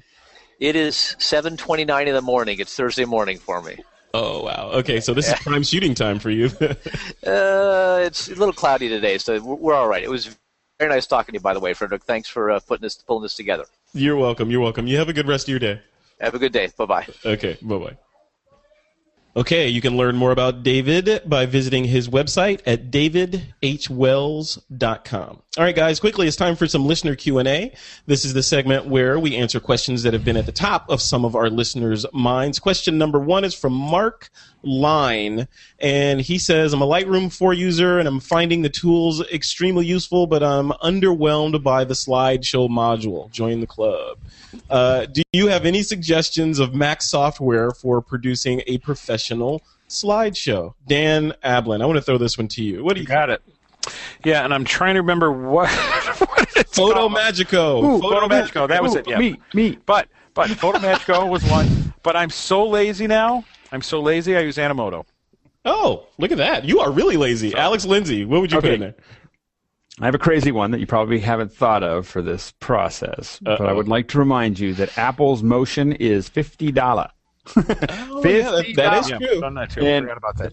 and so the the issue is is that if you're I mean obviously it's not as it's not going to be as automatic as you just throwing some stuff together and it, and it's suddenly looking great, uh, but you have a lot more control and and um, you know Motion is a full blown you know graphics animation package and everything else. It used to be a lot of money, and Apple you know dropped the prices on all those things, and so you have a, a Mac platform uh, and there's a lot of behaviors. So you can do a lot of things like the ken burns thing where you just go and then i wanted to fly in and then i wanted to zoom up and so a lot of those things that you normally have it's not like you have to animate all of those those are just little behaviors that you can throw onto your Little slides particles that you can attach the images to. you can do crazy things. So it's going to give you, it's not going to be more expensive than a lot of the other options, and it's going to give you an incredible amount of, of power uh, over that. It's not going to be as automatic, but so if you're really looking at moving past that, I can do it automatically into a, into something that I really want to refine. I think that that's probably one of your best bets for the money. I love that. You know, it, that's that's so weird. You never know how a TWIP's going to go because I was I would have expected Dan Ablan, the guy who teaches After Effects and 3D, to say something more powerful, and you go with Animoto. I mean, and Alex, Hey, man, time who has. Alex, who has no time to do anything, saying, "Oh yeah, go get motion." But and uh, here's the thing. put Here's your back thing, into and it. And I'm not. And I'm not putting down Animoto. The problem is I'm seeing non-photography people do it. I'm seeing other people use it to market. And so going with something with motion or Photodex. This is the other one I use. Uh, ProShow. okay. Um, I, I've used that a lot because you, you want it to be unique, and that's that's why motion is really good, and, and some of these others. But Got it. Valerie, what about you? Uh, Do you do slideshows from time to time? If so, Um, what do you use? Rarely, but I use Lightroom 4, and it's it's good for me. It's okay. So, it's enough. Yeah, now now I want to try other things. It sounds really exciting. I'm telling you, I would throw FotoMagico into the mix there. Derrick Story turned Okay. me onto that, and it's uh, it's it's like you know, if if there was a, a company with a bunch of smart people that said, you know what, all we're gonna do is focus on slideshows. That's it. this is what and you it do. is a great application. That is a great application. So I, I definitely would say those are great. I think that it's, it's, if you get to a point with some of these more automatic ones where uh, you feel like ah, I just wish I could have a little more tweaking control, or I just want to be, able, or I want to stand out. And uh, now, the, and the problem is if you don't really put a little bit of effort into it, you will stand back. so, so you know, so you have to. Uh, so true. if you want to stand out, uh, but uh, you know, for fifty bucks, uh, Motion is one of the best uh, steals when it comes to that kind of stuff, even if you don't use it that much. Yeah, and the thing that the thing with Animoto is there's a subscription that goes with it. So with Motion, you buy it, you're done. With Yeah, I you buy it, you're done. I want a free one, so Can you spread your coupon code out with the rest okay. of the world? Wait, I want to tell you this though. But years ago, I used to make slideshows because, if Al, as Alex will know above anybody, motion control back in the '90s was really expensive to take an image and actually pushing it and out and digital beta. It just it was a whole thing. So. Me, Mr. Lightwave Animator, I would actually animate the photos, and people are just like, "How do you do that?" And I was actually making slideshows. So one of my books, I actually have this whole slideshow where you're flying through the images, Oh, cool. but it's all in 3D. And I'll do that once in a while, but to be perfectly honest, just to give you an idea of how we do it, I never make slideshows anymore, except when we're showing our, you know, somebody comes in for a family shoot or a high school senior. We'll go through Lightroom, process all the images, send the proofs over to the other room to the projection room, and through ProSelect, which is how we actually show the images to the client, that will make a slideshow from those proofs, and we can set it to music and everything else. That's the only time we ever I ever do slideshows. Now, Alex, Alex, on your side, you mentioned that you're an Aperture user. How come you don't? Aperture has an an awesome slideshow module in there. How come you don't use that? It's good. You know, aperture aperture is good. I I I, um, I just I I have to admit that when I want to do slideshows, I have a tendency to use motion. you know, because I, Yeah, I every time really I well. talk to you, I want to I mean, I, want to go play with motion. I, I've been using Motion since version one, you know, and so it's it's a very comfortable uh, application for me to throw, especially when you understand the behaviors and understand how easy they are. And you can just throw things around and have you know having things customized and and and and once you get used to the fact that that it's not very hard to do and that it is um, and it looks great. Um, the, the, the hard part you get to is you go back to anything that's automatic and you feel like you're being your hands are being tied behind your back. You know, like like I just I just want that to last a little longer. I want to do these things, and I can't do those. And so that's what I that's what I like a lot about it. All right. All right. Question number two um, is from Dave, and he says All of your guests who are successful professional photographers seem to be constantly traveling the world. Valerie. He says, uh, Is it possible to be a successful photographer if you don't like to travel? And he says he knows his question is a little facetious. What do you think, Valerie? Who doesn't like to travel? I don't Dave, know. hello. Uh, Hi, Dave. Uh, well, no, actually, I travel out of necessity, so I kind of um, made my photography business part of this. Yes. But I didn't start out as a travel photographer, or I didn't start out teaching workshops in If, Europe. so if there wasn't the necessity to travel, you'd be in Minnesota doing workshops all the time? Well, probably not, but that, I, I had more of an incentive. Let's put it this way. Yeah. Um, but it all depends what kind of photography he wants to do. I mean, I started out with portraits, then moved on to interior and food photography, which is still what I do locally for commercial clients. So I don't need to travel. I just a 50 mile radius is all I need. So Yeah. if he wants to be a travel photographer, yes, he may have to get into traveling. well, yeah, yeah. Anything I mean, else? I don't. Dan- I don't think so. Don Don Komarechka comes on the show from time to time, and he's a macro photographer. He would say, "I just need to go to my backyard, and that's that's as far Get as I some need to snowflakes. exactly, Alex. What, what about you? I mean, is it possible to be a a well known professional photographer and not get on a plane? Well, I, as you know, I don't believe in traveling at all. I prefer to stay in my house and uh, shoot out of the out of my backyard. No, I, I I think that absolutely. I mean, I think that one of the things that you just have to decide is what kind of photography you want to do. I think that a lot of a lot of photographers have a travel bug, you know, Yeah. because they you know they they like to explore the world. They like to use their camera to explore the world. So I think why you see a lot of people traveling is because that's what they like to do. Yeah. Um, and so, and I, I also think that there is an opportunity for a lot of photographers because um, especially when you get out of um, the uh, the Western world, you having the kind of gear that you have and the background you have is unique, and being able to grab those things and take pictures of them um, makes you unique. Um, and and your willingness to go into areas that are uh, less, you know, where the where the grass is less trodden and and, and possibly a little dangerous. Um, you know, oftentimes makes you know is one of the things that can distinguish you. So I think that there there are a couple different reasons that people will travel to do that, but I definitely think there are plenty of people um, that can uh, you know. Uh, family photography, children photography, uh, corporate photography. I think a lot of those things are um, things. And, and, and once again, once you've built your name, there's a there's a lot of things. People are going to come to you. Um, you having your own studio that if you're shooting great things, I think that you know you don't have to go anywhere. And so so I think that those are. Uh, you, I, I don't think it's a, it's a prerequisite. I think I think it's more of a um, there's a cross section of personality in photography that often occurs. Yeah, and Dan, you're. What about you? I know you're. Yeah. You've got roots in Chicago, so you've got a physical location to shoot in. Do you need to go anywhere? No, you know, I, and I agree with Alex on that. It depends on the type of photography. Um, but, you know, I don't think you should travel sometimes if you want to be that guy in your niche, if you're doing family and seniors and so on.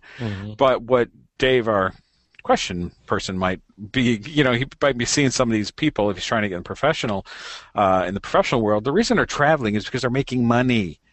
You know, going to the trade shows, doing Right. workshops. You know, I'm coming. You know, I think it's funny because I've been doing 3D workshops and all these things for all these years. It's about getting paid. And the bottom line is, that's a whole nother show. Photography is is not what it used to be. Um, you know, with clicking moms and the part timers and the digital discs, and it's it, it changes clients, and it's it's not the same studio world it is. I mean, we're the only studio in our area. Everybody now is home based. We're the only one that's not. you know, Are so you uh, Are you feeling the crunch? Are you thinking of, of pulling the plug? I'll talk. Uh, uh, I'll talk to you off air. You're like uh, movers. least- movers, could you keep it down? I'm doing a hangout. we're, do- we're doing fine. Our, our lease is up in a few months, so we might be switching uh, locations, but we'll see. Wow, that's amazing. I So, love it. I yeah. love it. All right. Well, cool. All right, guys. Well, let's uh, let's jump into the picks of the week real quick. I know you, there's some interesting things here I'm looking at in the notes. Uh, Alex, I want to start with you since you haven't been on in a while. What's your pick of the week? Well, I've got a new uh, purchase coming up, uh, so I, I, I just um, I just got I was telling uh, so as many people know I've been a Canon user for a long time and uh, and I'm I'm I'm I'm dipping my toe into the Nikon world again. Oh, so I'm getting a I'm not diving in. I'm just dipping my toe. I'm getting a and I just ordered a actually I'm picking up tomorrow morning. I'm picking up a Nikon 800E. And um, That's and so, that's a dive, Alex. That's not a that's not a toe. That's a dive, my friend. More of a cannonball.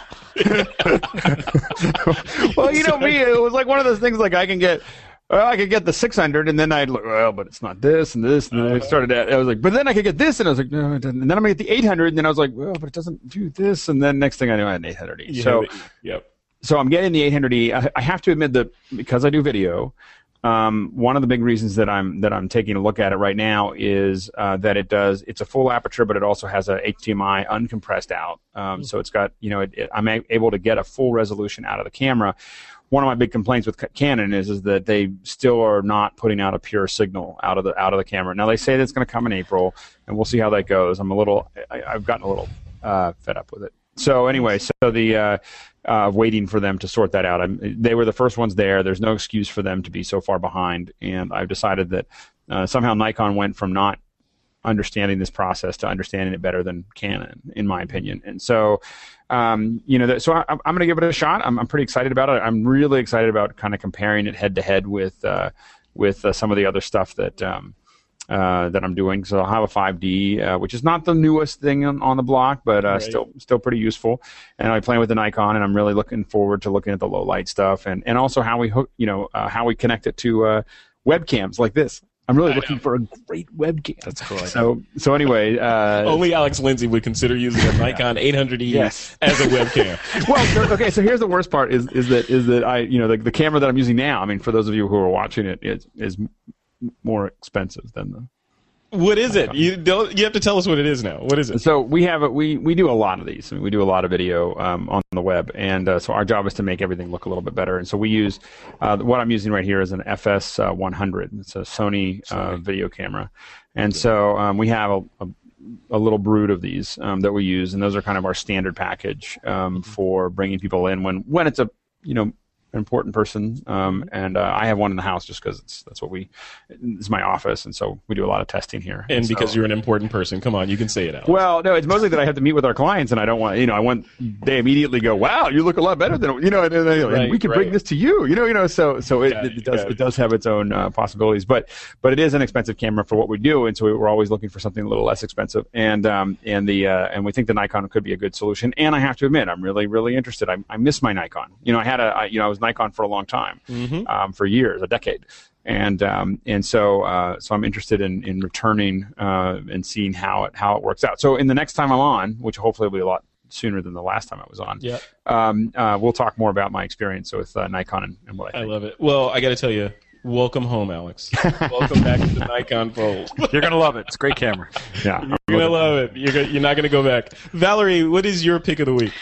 Oh, it's only 99 cents, and it's that dramatic black and white app for iPhone, and I started using it yesterday. It's really fun. I haven't even scratched the surface of what it can do, but you can go into uh, really drama- dramatic black and white looks, and um, Oh, cool. it's really cool. I posted a couple pictures on Google Plus and on Facebook that I did um, in France last week, and I used that app uh, after the fact. But you can actually shoot directly from the app also with the iPhone. But it's Jixi Pix software, so if you just um, go into the App Store and put dramatic black and white, you'll see it, and it it got some awards, and it's like five star. It's uh, Wow, it's look really at some of the really looks awesome. from it. It's it looks amazing. Look at that. And uh, yeah, it looks 99 like the cents. controls in it. The controls in it. Um, if I'm looking at the right thing, yeah, um, it looks like the controls that are inside the lighting effects panel inside of Photoshop. Right, where you remember, you, Dan, you know this, right? Where you used Yeah, to right. use, drop those crazy uh, that no one ever used. I don't think. I use it all the time. use lighting effects, really? Yeah, Y- yeah, I do. I use it. I, well, I have to admit that I, I use it a lot. There's a lot of cool things you can do with lighting effects. Well, Just I, saying. I Yeah, think we need a tutorial. Kind on of lighting fake effects. vignettes and I'll, stuff. I'll work on that. Yeah. cool. Very cool. That's a perfect. I'm going to buy that, Valerie. Thank you. Yeah, Thank you for cool. showing that. All right. And uh, who's next? Oh, who could it be? Dan. Okay. now you guys all came from Darkroom, right? Yes. Right. And when you're bored, I came from I came from Lightroom, you know, technically at Adobe, but yeah. This is not racial. I'm just saying. all I said remember, light Oh, okay. Lightroom. you remember when you used to get when you used to take a negative, right? And you Yes. put one side down, then you flip your negative, and you print the other side of your face, yes. and then you print the right side twice. yep. Oh, well, yeah. there's an app that does that. It's really stupid. It's not the Oh, best. that's scary because it shows you how how asymmetrical your face is. but you got to take half. It's called Mirrorgram. Oh wow, Mirrorgram, huh? Mirrorgram. All right, we'll have to check that out. How And much is it? That sounds great. Yeah, it sounds fun. I don't. I don't think it's anything. I can't find a price. It's just uh, free. Yeah. I'm looking at it. Yeah, it looks. Yeah, mine was yeah, free just when says I get the app. you know. Look at that. Just get the app. Yeah. Oh, very cool. All right. Something fun to play with. Cool. Well, my pick of the week, uh, thanks guys. My pick of the week is the Camera Sutra. I like the name. this comes from Trey Ratcliff and our friends at Stuck in Customs, and I'm wearing I'm wearing the Oh, T-shirt that's right too now. funny. If you guys can see it, if you're not, if you can't see this, you have to look at the video. Oh, it's But- awesome. It's got the different uh, Camera Sutra poses on it. Let me read some of them to you. uh, the scissoring. It's got the grape crusher. it's got crouching tiger, hidden camera, the missionary. Uh, it it goes carpet burn. It goes on and on. So, so Trey Trey started a new store uh, over at Stuck in Customs, and this is one of the products in it. He sent me one of these because I was lusting after it. Uh, but yeah, definitely check it out, and uh, you know, give Trey some love over there. That's It's awesome. Called, it's called the Camera Sutra. Gotta love it.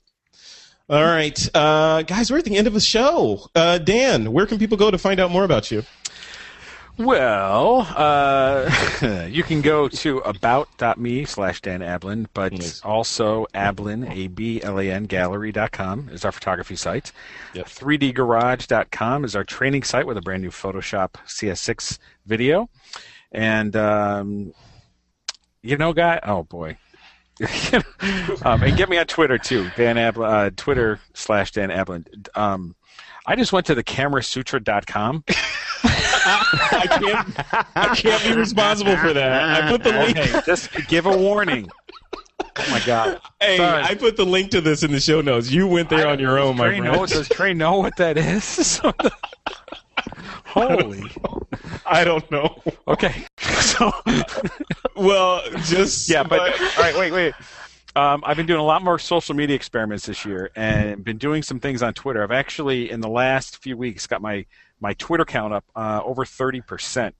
wow. So you're are you at 30 followers now? Really? I'm just under a thousand. Yeah. You're at 30,000? No, I got three. I got you and my mom now, and myself. See, everybody's chasing Alex. Alex is uh, wait, you're in the millions now or something. Ridiculous. Oh no no no no! I, He's I, right after the Kardashians. yes. No, I'm not not that not that high. I don't think I'm, I think I'm behind you now, uh, Frederick. I don't think, I Really? think that you passed me. I haven't. I slowed down. I haven't been public as public. I haven't been on MacBreak as much or or TWIP or anything else. So Wow. There's a lot of you on Twitter. There's a lot of Alex Lindsay's. Yeah, he knows. he knows. All right, guys. All right, uh, Valerie, where can people go to find out more about you? Oh, um, my website, and then they can go anywhere, everywhere from there. Um, ValerieJardinPhotography.com. That's V A L E R I E J A R D I N photography, all in one word. And uh, I'm mostly on Facebook, on my Facebook page, but I'll be on Google Plus more, I promise. Perfect. All right. And and Alex Lindsay, where are you at? Uh, you can find me. The best place to find me is probably G Plus. So if you search for, uh, you know, on G Plus, you can probably find me uh, um, the easiest. Um, and just look for my picture. Uh, anyway, so that that's probably that's where I post most of what I do. Uh, and then Twitter is probably the second one, just just Alex Lindsay, all one word. Uh, and those are the two best places to find me. Perfect. All right. And to keep up with everything in the TWIP universe, you can check out thisweekinphoto.com. Also, don't forget to join our growing community. Thank you for everyone who's joined us so far on Google Plus. Um, loving it there. We just started a new category It's for our huge. shows. It's growing. Look at that, right? It's huge. Uh, yeah. Yeah. Hey, I do what I can. You know. That's great. Uh, and if and if you're looking for me, Frederick Van Johnson, you can find me at my site at frederickvan.com. And with that, it's time to take that lens cap off.